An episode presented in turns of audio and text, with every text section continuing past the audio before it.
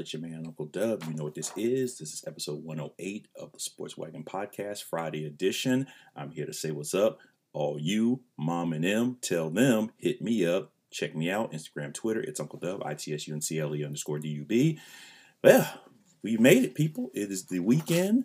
You know what time it is on the show. We're going to talk college football. Um, wow.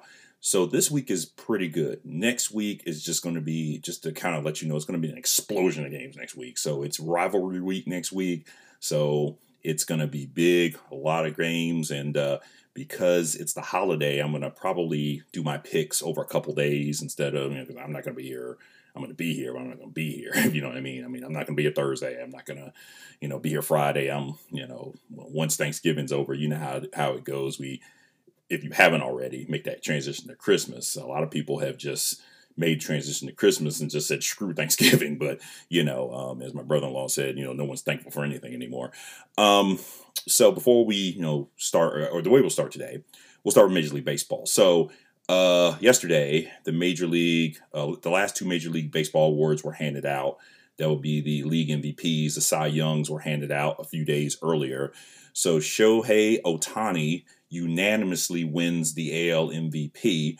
Um, he's the fifth unanimous MVP of the league since 2000.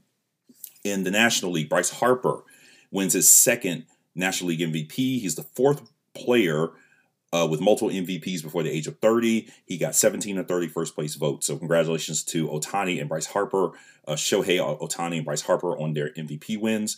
For the Cy Young, Corbin Burnes of the Milwaukee Brewers wins the National League Cy Young. Uh, 28 games, 2.43 ERA, 234 strikeouts, and a 167 innings pitched. For the for the American League, Robbie Ray of the Toronto Blue Jays, he went 13 and 7, 2.84 ERA with 193 and a third innings pitched. He is the first Blue Jay to win the Cy Young since the rate the late Roy Halladay back in 2003. So congratulations to all the award winners. Um, the way this typically works, I know they announced the Gold Gloves if they haven't already. That should be relatively soon. It seems like the baseball awards to me, I feel like get delayed. So it's like the season's over. You know who are you know your your uh, your championship uh, series MVPs, your World Series MVPs, but the league awards tend to get pushed a little further out. So I think the if they haven't been announced, the Golden Gloves will be announced really soon. Um, couple news, couple news items from Major League Baseball. Justin Verlander he signs a one-year deal to stay in Houston, so he gets twenty-five million dollars for one year with an option for a second season. So Verlander is thirty-eight. Um, he only played one game in 2020. He had surgery on an ulnar collateral ligament and missed the 2021 season. So, by missing the 2021 season, that marked the end of his contract. So, initially, the Astros gave him a, an offer of 18 million. He rejected that offer. They renegotiated. He got the 25 for one with an option for a second year. Um, for his career, um, and also um, uh, he has two Cy Young awards. So he was the 2019 Cy Young winner, and he won in 2011 with Detroit. Um, in his uh, career with Houston, 43 and 15, 2.45 ERA, 640 strikeouts, and 74 starts, and of course that World Championship in 2017. All right, let's move over to the NFL. So Thursday night football, the Patriots 25 to nothing over the Atlanta Falcons. Whew this one was ugly for the Falcons. Their offensive woes continue. The Atlanta quarterbacks, all three played, and between them, four interceptions. Matt Ryan had two, Josh Rosen had one, and Felipe Franks had one himself. Mac Jones for the Patriots, 22 for 26, 207 yards, one touchdown, one, intercept, one interception. Uh, Nick Folk kicked three field goals for the Patriots, but the New England defense, they got an interception and a touchdown, and their defense has been playing like their hair is on fire. Within the last three games, they have only surrendered 13 points. So this New England defense is peaking and just hitting their stride at the right time. Uh, New England, with that win, they go to 7 4. They take on the Titans uh, at home, who are 8 and 2. This is going to be a really big matchup. Uh, that will be on the 26th of November, so it should be a week from today. Uh, Atlanta four and six. They go to Jacksonville, who are two and seven on the same day. So we're gonna start see some Friday football uh, next week, and of course, there's gonna be Thanksgiving games. Uh, I'm sure Green Bay is playing. Was it Green Bay and Detroit? Oh, it'll be terrible, um, you know, because Detroit is just just really really abysmal. Uh, you know, I mean, for lack of a better way to put it. Um, one Thursday, one notable Thursday night college game. Uh, Louisville over Duke 62 to 22. Malik Cunningham put up just gaudy numbers. And here's the crazy part he wasn't feeling well. So could you imagine the types of numbers he would put up if he felt well? So this so here are the numbers. And mind you, these are the numbers with Malik Cunningham not feeling well. He went 18 for 25, 303 yards, five touchdowns. So again, if he was 100%, I mean, this score would have just been a lot worse. Um, Duke is three and eight. Louisville goes to six and five. Duke got uh, touchdowns off of two rushing TDs. I mean, you know, as we've talked about, this just hasn't been Duke's season, unfortunately. I mean, you know, I suspected Blue Devils will be back. I mean, like I said, they are. So if you remember in the years prior to Coach Cutcliffe, Duke was pretty much the doormat of the ACC. Uh, with Coach Cutcliffe, they've won a Coastal Championship. They've been to the ACC Championship game. So, I mean, you know, this is a team that, you know, they kind of go back and forth. They hit their ebbs and flows. So, you know, I don't really have any doubts that Duke football is going to be back in the conversation uh, very soon. All right, let's talk a little college basketball. So, we're still in the early part of the season, and you know the the ranked matchups are you know kind of slowly coming around. We got a few on the women's side. Um, on the men's side, not that many.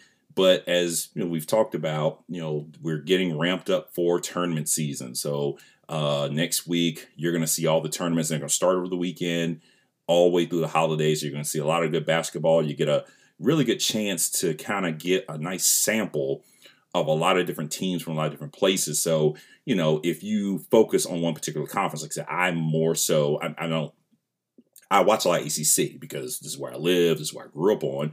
But I like to see what's going on in the American and the Big 12, the Pac 12. You know, I like to see everybody because it kind of gives you, you know, and, and that's the way you should do it. It kind of gives you a feel for what the landscape looks like. And then when it comes time for March Madness, for, for better for worse, it could help you to pick well. I mean, what I found, and this is through my own experience, is that the years where I didn't pay that close attention to a lot of teams, I think my picks were a lot better. And, and, and so there was one year that I don't think I may have watched a handful of games all season. Then I watched the conference tournaments, and then here comes you know the the NCAA tournament, and I made my picks, and I think my Final Four was either intact. Oh, I think if I think back to that season, I think my Final Four, I think I might have gotten three out of four, or my Final Four is intact, but my picks were pretty spot on.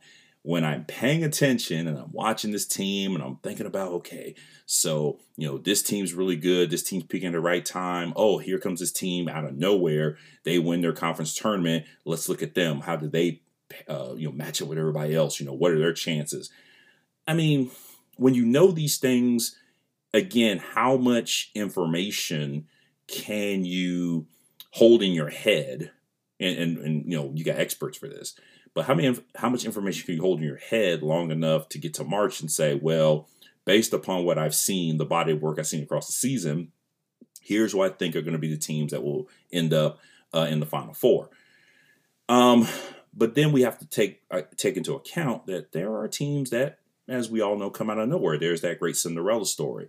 So you never know when you get a team that's going to, you know, maybe make a run to the Elite Eight, or a team that just gets on a hot streak, beats some really good teams, and makes it to the Final Four. And and it's not just your bracket that's busted; everyone's bracket is busted. So over the last two or three tournaments, we've seen that. I think last year my bracket was pretty much trashed by the time. I mean, I think the only team I got in was Gonzaga and Baylor. I think were the only two.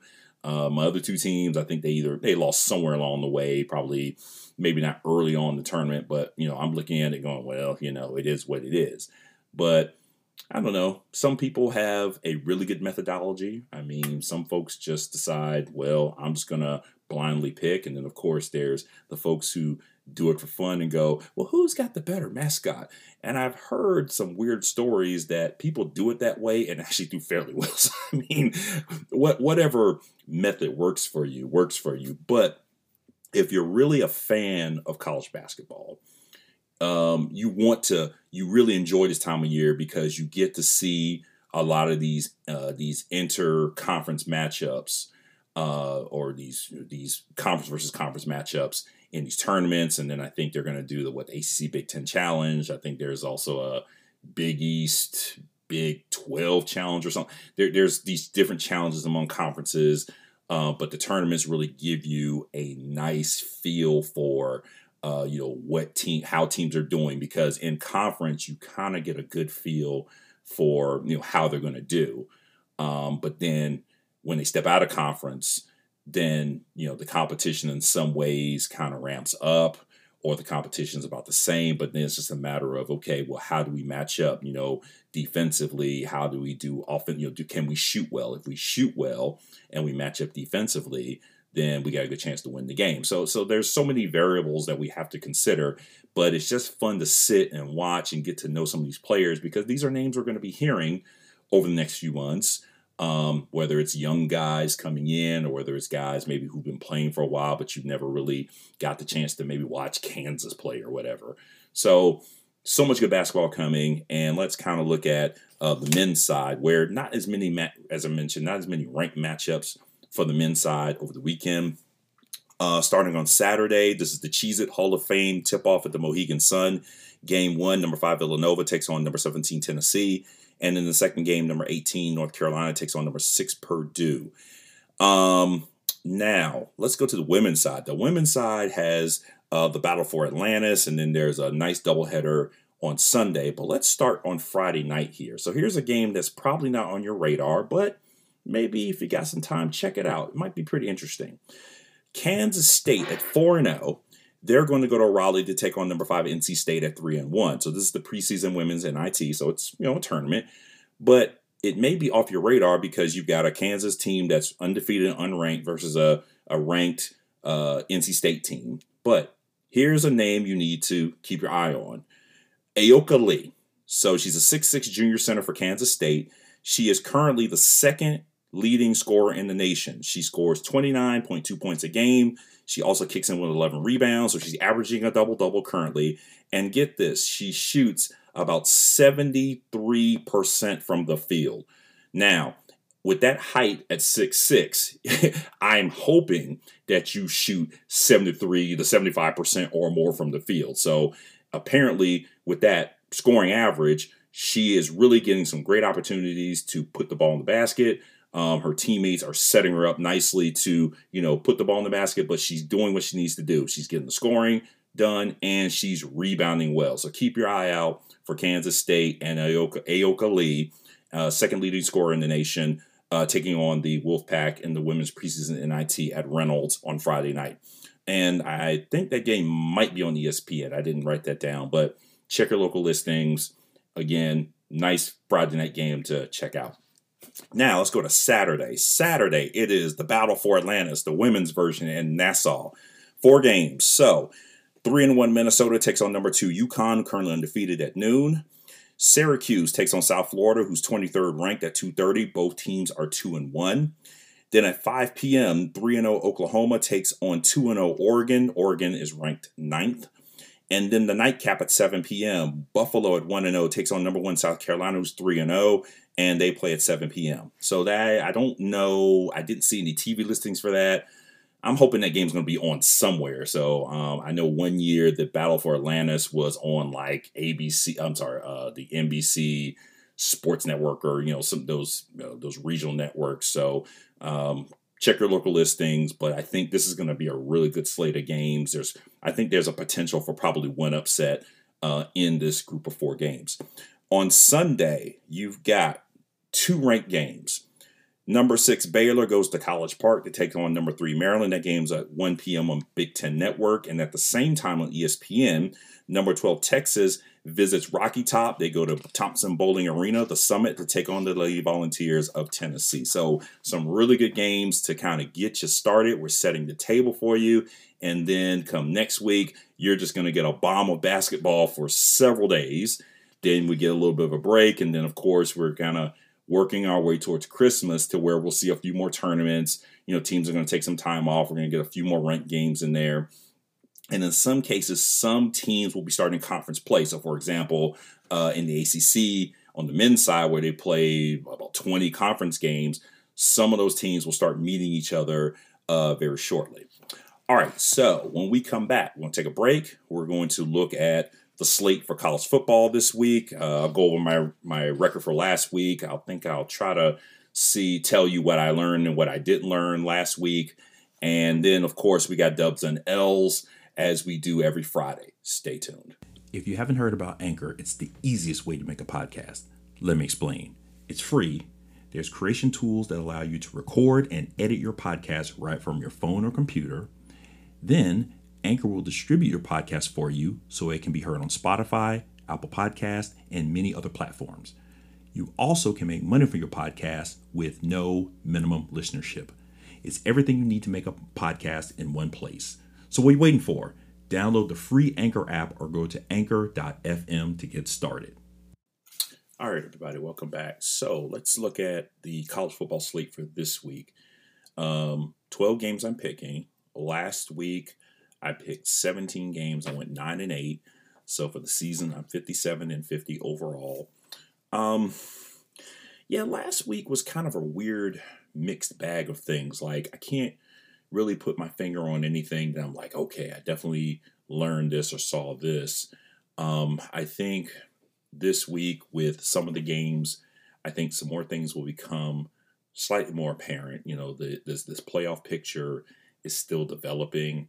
I think there are some things that you know will kind of get a feel for some things to come, and there's a couple of games I'll point out in a moment.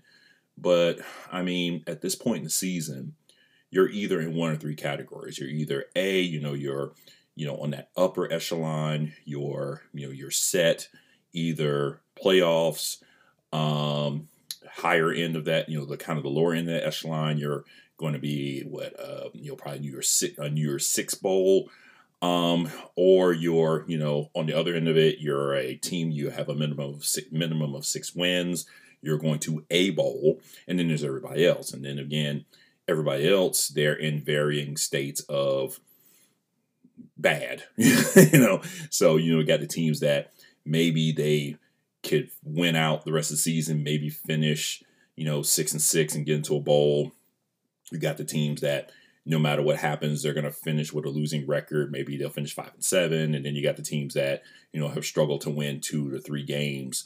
So, I mean, for for so for those teams, it's you know well what we know about ourselves is that obviously we have to get better but then the questions are you know how do we get better what things do we do what pieces do we add um, you know we start thinking about okay can this get better next season uh, for some programs yes for other programs it's going to take a little more time more work um, and then of course there's you know the coaching the coaching situations you know the usc lsu um, i'll talk about that in a second um, uh, Virginia Tech, um, and then and we know there are going to be some other uh, firings to come, uh, potentially with some of these other bigger name teams, and of course teams that maybe we're really not really not paying attention to.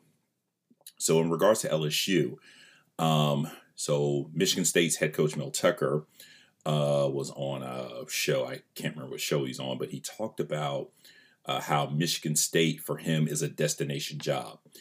And that is actually on the heels of Michigan State giving him a huge contract extension. So they're renegotiating his contract. I believe the numbers are somewhere close to about 100 million for about 10 years, somewhere in that ballpark. So that for me ends my talk and probably the talk that's been out there about him going potentially to LSU. Now, uh, if you know his history, and I forgot this, he's a Big Ten guy. So he did coach. So he came from Georgia. He was the defensive line coach, whatever. But he played in the Big Ten. He played for Barry Alvarez at Wisconsin. So he's a Big Ten guy. He knows the Big Ten culture, but I felt like, and many did, that he would be a good fit at LSU considering he also coached in the SEC.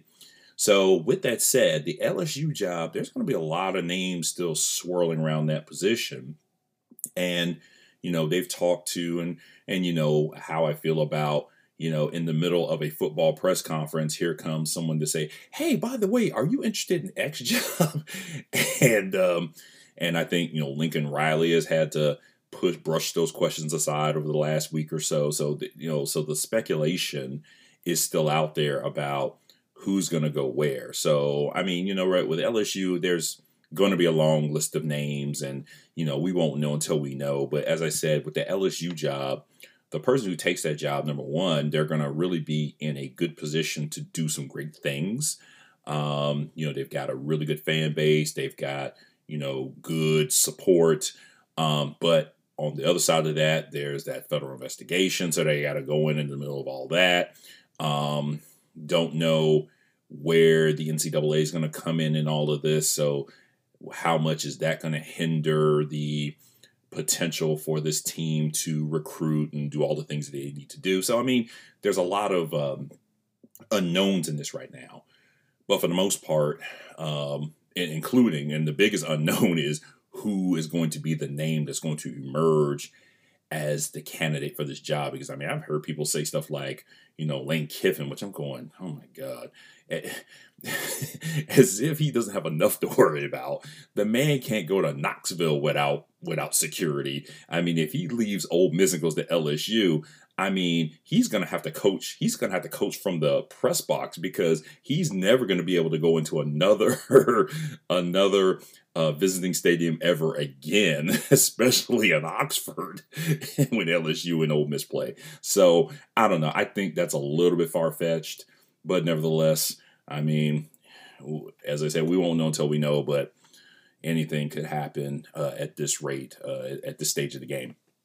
All right, let's look at uh, the slate this week. So, starting noon, the noon slate, noon ABC, number seven, the aforementioned Spartans of Michigan State go to Columbus to take on number four Ohio State, who are 19 point favorites. So, don't yell at me. I'm thinking Michigan State. I'm gonna pick Michigan State here. I mean, look, at this point in the season, I, I now I'll be honest with you. I've had some picks that I've gone back and forth on, and then looking back at them later, I go, well, you know, that pick makes more sense. Again, we don't know. Uh, I'll tell you this much. If I'm picking at about the same clip or making the same picks as the so called experts and they're getting it wrong, what do I have to lose? I'm not getting anything out of this. I mean, it's not like anyone's paying me to be like, hey, you need to say our team. I'm going Michigan State in this one. Um, I don't know. It's like Ohio State is still that team. They are a juggernaut. But to me, they don't look as juggernautish, if that makes any sense. So I don't know. Michigan State, the, the way that Ohio State wins this game, if they stop the run, there's a good chance they can do that. But Kenneth Walker Jr., uh, Ken Walker III, rather, apologize. Kenneth Walker III, I mean, he's really been doing some damage this season. Um, haven't looked at his stats recently, but I feel like there may be a game or two where he wasn't quite on his pace. Nevertheless, I think he's the key in this game. I'm going to take Michigan State. Noon on ESPN, number 10, Wake Forest goes to Death Valley to take on Clemson, six and a half point favorites. I'm going to take Wake. Um, and I guess at this point, Wake uh, hereby will solidify their stranglehold, if you will, on the ACC Atlantic Division. Um, if they haven't clinched already, I think this game will probably more or less clinch it, clinch it for them because I forget who they have to finish off the season. Um, yeah, uh, again, Wake is really doing it very well on both sides of the ball, especially on the offensive side of the ball. But defensively, I think they're they are a little bit more. Uh, they're not who you think they are because you don't normally associate defense with Wake Forest. It's you know they're usually been an offensive team, but again, I think they're really doing good things on both sides of the ball. I'm gonna take Wake Forest in this one. Um, The big noon kickoff on Fox, Iowa State goes to Norman to take on number 13 Oklahoma, who are three and a half point favorites. I'm going to take the Sooners here. Yeah, it's just like Iowa State to me, like I said, there's been some games where I've picked them, they've lost. They haven't been as steady as they've been in the last few years. Their head coach, Matt Campbell, he's one of those guys who's on a lot of these watch lists for these head coaching jobs. So don't be surprised potentially. And and and and as I'm saying this, I'm trying to remember back. Did he sign a big contract sometime recently? Because that's the other piece too. If he signed a big contract, there's probably not as likely as the chances he'll leave. But if the money's right, you know they'll figure out buyouts and all that sort of stuff. But his name is going to come up and has come up and will continue to come up in a lot of these coaching searches. I feel like his name was on the USC list um, so again, young guy, you know, kind of he kind of looks very California. so, but nevertheless, I like Oklahoma. The three and a half probably sounds about right. I don't think this is going to be a, a, a blowout win for Oklahoma, but I think this game will be close. Uh, the 3.30, 4 o'clock slate, number 21 Arkansas goes to Tuscaloosa to take on number 2 Alabama, who are 20 and a half point favorites. I, as much as I like Arkansas, I don't think they're there yet. I mean, not many teams are there yet. Although, keep your eye on this one. This one could go the other way.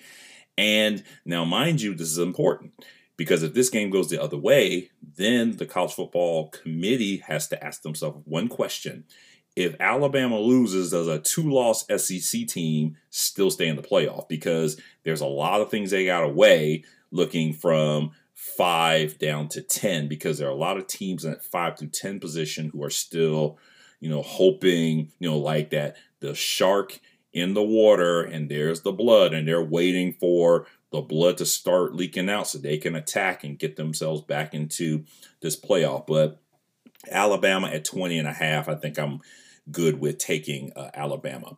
3:30 ESPN from the Steel City, number 18 Pittsburgh hosts Virginia. So this game, uh, I think so this game is essentially the game that's going to clinch the ACC Coastal. Now, again, love my squad, love my team, but here's what I figured out. Schematically, I think UVA is where they need to be. They cannot tackle for squat if you watch them against BYU, they couldn't hit Tyler Al, uh, Tyler Allgeier. Against Notre Dame, forget it. It was it, it, it was a wash from the from the get go. They couldn't knock anybody down. Plus, not having Brennan Armstrong. So if you think about Brennan, had Brennan Armstrong been healthy enough to play, it wouldn't have been a 25 point blowout loss. It'd probably been a maybe a 10 point blowout loss, uh, not blowout loss, 10 point loss potentially. Uh, with that, I'm gonna take Pitt.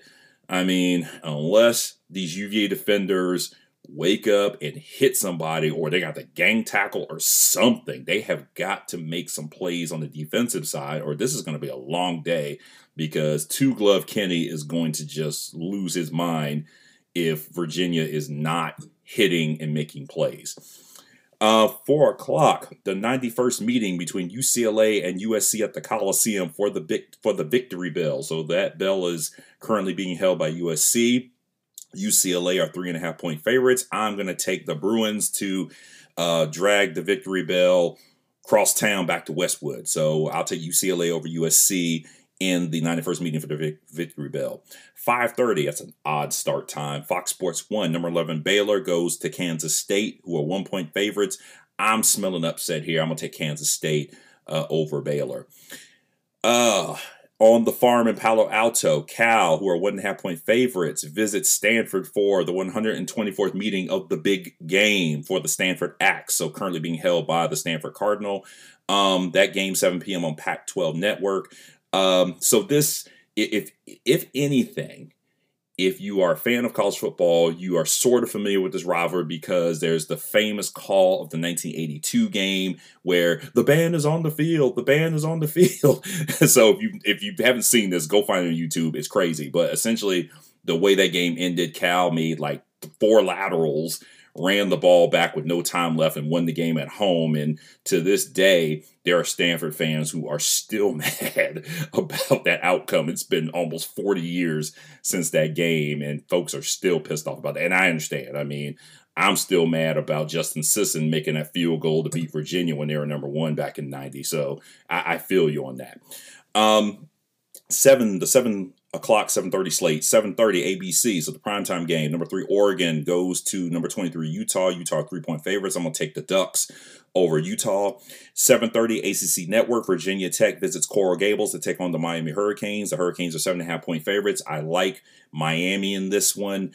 Um, and this is a, a, game that for me would always be on my calendar. I, am not a big fan of either team, but Virginia Tech and Miami, they've had some epic battles. Uh, if I recall correctly, they were both in the Big East at one time, then they both went to the ACC, and they've had some great battles, those great defenses, those great offenses going at each other. So, because these two teams have kind of fallen off, this game usually is played sometime in the middle of the season. So, usually sometime in October, maybe mid to late October. Um, so we're not too far off when they would meet, but nevertheless, this game, because when they were ranked, um, it, it, there was always something special about this game. And then when Miami would go to Blacksburg, there was just a lot of, I, mean, I think there was always a lot of jawing in this game. But I think it's much more, much more than much more than usual when Miami went to Blacksburg because you know, you know, Tech with Enter Sandman, Miami comes in with swagger. They're trying to, you know, take that home field advantage. But Miami's at home. I like Tyler Van Dyke. He's doing such a great job. I think he's kind of the next big name in quarterbacking at the U. So we'll go with Miami.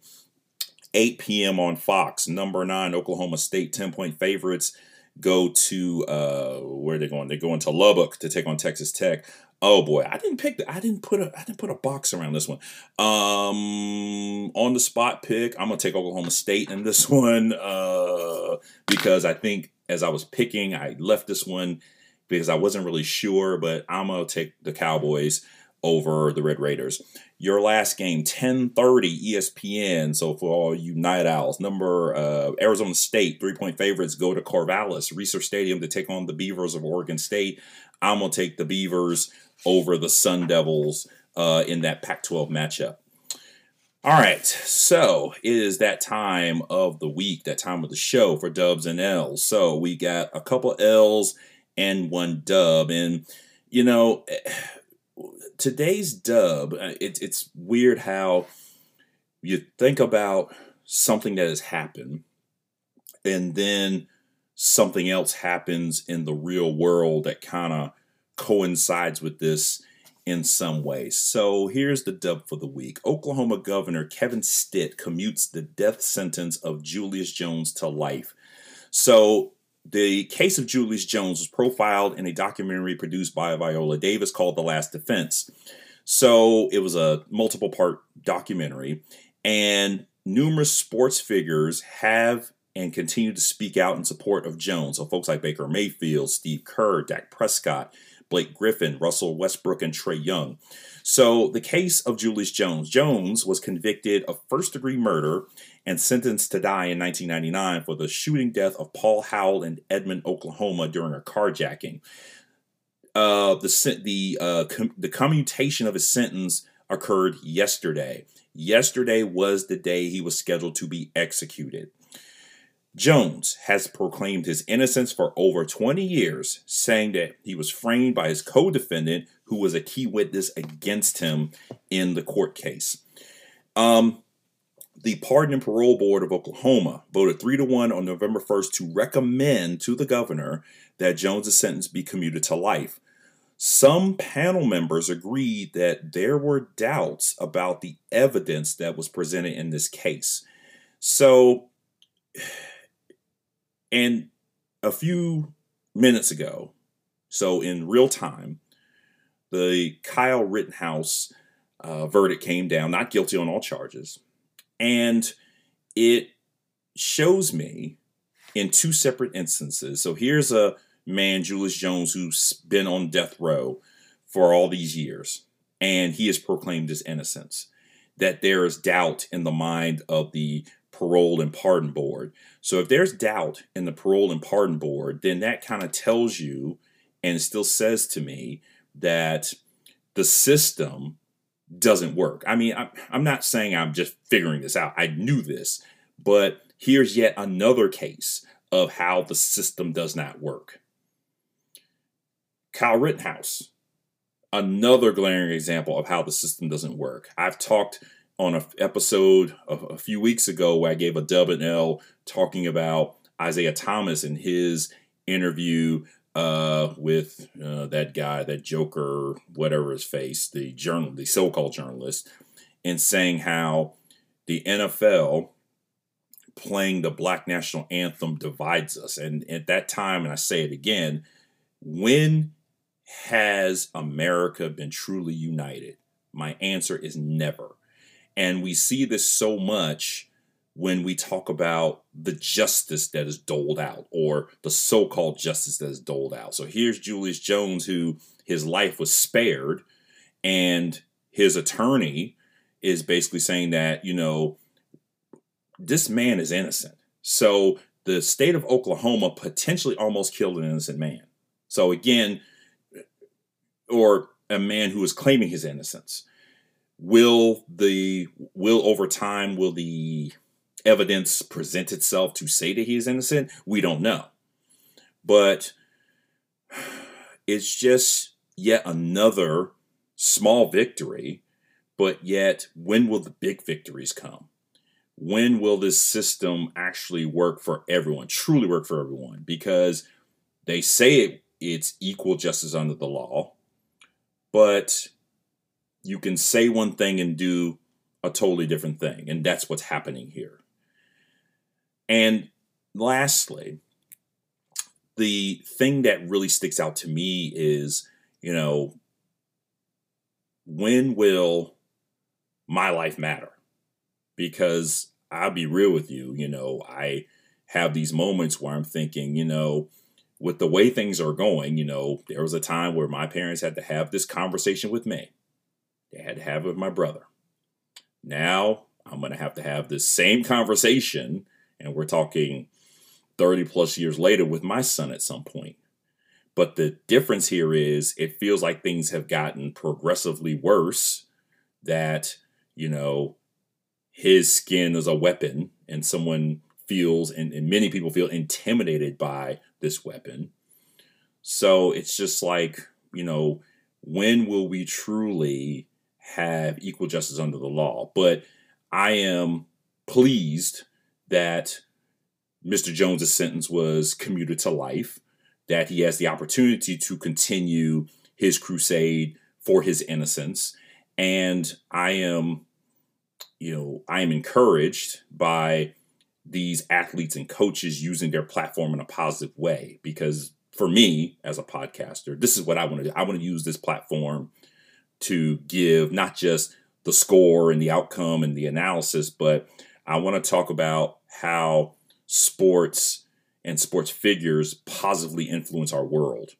Now, in the L, I'm going to talk about how some of these figures are not influencing our world positively, but it's just uh, it, we only get we only get to a point to where we see the system truly working when you get more people who believe that the system is broken, not just people who look like me, but people who don't look like me. We get more allies who are truly about speaking truth to power. That's that's where it comes from.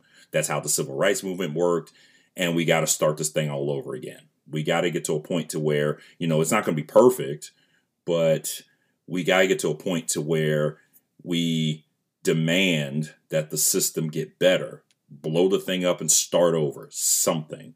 But for Julius Jones, he gets an opportunity because there are sports figures who took their eye off of their craft for just a moment to uh, petition on his behalf because there is enough out there to say that, you know, maybe we need to revisit the evidence because maybe there was some wrong here and the wrong needs to be righted. So, again, it's about righting wrongs and then helping to try to fix the system. Whether we fix it, we, we just totally start over, something has to happen. all right, let's go to the L. So again, we just we just go on into here's how it all went south this week. Um, I guess we'll start with the uh, the Zac Stacy video. So the ex New York Jets running back. Uh, so he was arrested today in Orlando. So he um, in the video he uh, you know he brutally just battered his ex girlfriend, the mother of his his child. Um, couple things on that. Number one, people stop retweeting the video. Uh, I saw the video and I guess I wasn't really paying attention. Like I saw the name, I was like, I don't think I know that name, and then I was watching it and it was so brutal. I was like, this cannot be real. And it was just abhorrent. I, I, I can't understand any man who would do those sorts of things to the woman who brought his child or child or children to the world. It just, uh, I, I, I was like, as I, as I'm watching, I, I stopped it. I'm just going, wait, wait, wait, wait. This is, this is just too just horrific. And just stop retweeting the guy, the video, guys, on Twitter. Just stop on social media. Just stop retweeting it. It's terrible. Now, his ex girlfriend says that he has a history of domestic violence. So let's say this much: the video is clear cut. That on that particular event, we know what happened. The history of domestic violence, we can make assumptions that yes, this did happen. So there's so I'm sure she has evidence, you know, whatever. I mean, again, but that particular incident, it happened. We know it happened. It was abhorrent. And he really just deserves to go to jail for a very long time because that was just probably, that was just horrific and just a, a big, huge L uh, on that. And, you know, for me, I, I say to anyone who is or has or is experiencing that type of um, just that level of callousness and violence you know they are you know reach out their resources. Um, if you know someone that you think is in this situation you know you reach out to them you know resources you know just you know do your level best to help them okay? Um my other L goes to Antonio Brown. So this is probably a first guy. Now I've talked about him on the show, but not in this way. So he's accused of acquiring a fake COVID vaccination card. So this is uh, via the Tampa Bay Times. So um, this is uh, per his personal, his former personal chef Steven Ruiz. So essentially, he reached out. I think him or his girlfriend reached out to Ruiz and he said, you know, I got 500 bucks. Can you give me a fake vaccination card? Ruiz couldn't get it. And so then he managed to get a fake vaccination card. Again, this is all under investigation. So this is all what the account of the former personal chef.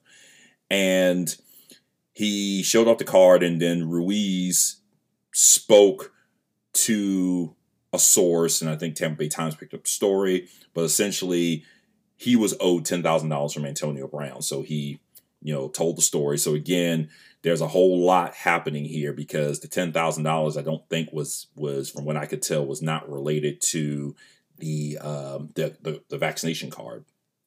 Um, if this is true, this is a violation of the personal conduct policy. So as you remember, the NFL does not require players to be vaccinated. Antonio Brown's attorney says he's vaccinated. So recall that uh, Antonio Brown was COVID positive in week three. He hasn't played since. He's been out with an ankle injury. Um, you know, th- this is kind of one of those things for me that it goes back to kind of what we, what I was talking about with Aaron, uh, Aaron Rodgers. That you know, if, if you're going to put people's lives in danger, um, then uh, that just really makes you part of the problem.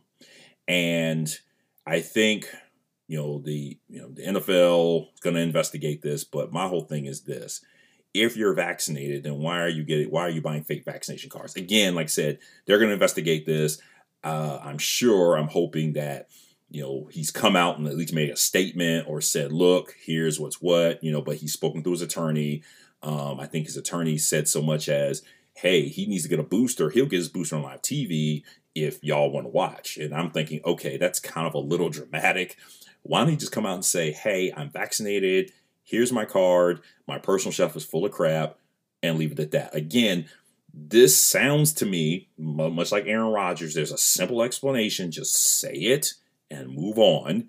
And you look like less of a scoundrel for trying to do this. That's kind of my take on that. But there's your L's for the week. All right, so as we end the show today, um, I was made aware. So the undefeated, always a great source of uh, great things. Um, yesterday, the University of Maryland men's basketball team Twitter account put out a tweet uh, saying, you know, gone but not forgotten. I mean, I'm just, I'm not. This isn't an exact quote. Um, you know, yesterday would have been Len Bias's 58th birthday. And there are no words that I can use. I don't think I have the vocabulary to express to you how amazing it was to watch Len Bias play basketball. I wasn't a Maryland guy. I was an ACC guy. I wasn't a Maryland guy. And every time either North Carolina or UVA played Maryland, it was problems. And Len Bias would just give not just those teams, but he gave the ACC the business. And uh, when he passed away, I, I, was a teenager, and it just blew my mind because you know I'm watching the NBA draft and I'm going, man, this is awesome. You know, uh, he's gonna go go play in Boston, and and you know, and then within a stretch of about 24 hours, it was all gone. You know, he was gone, and you know that that was you know, all you had left was what you remembered.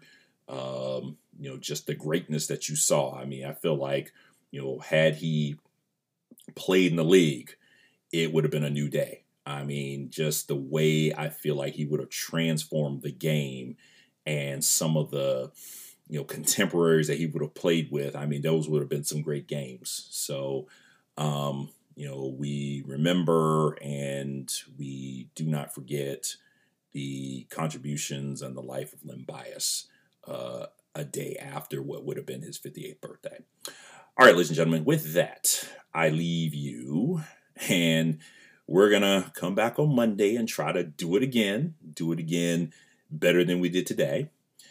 And until that time, make sure you like, subscribe, uh, email the show if you have comments, or hit me up on Instagram and Twitter. It's Uncle Dub, I T S U N C L E underscore D U B.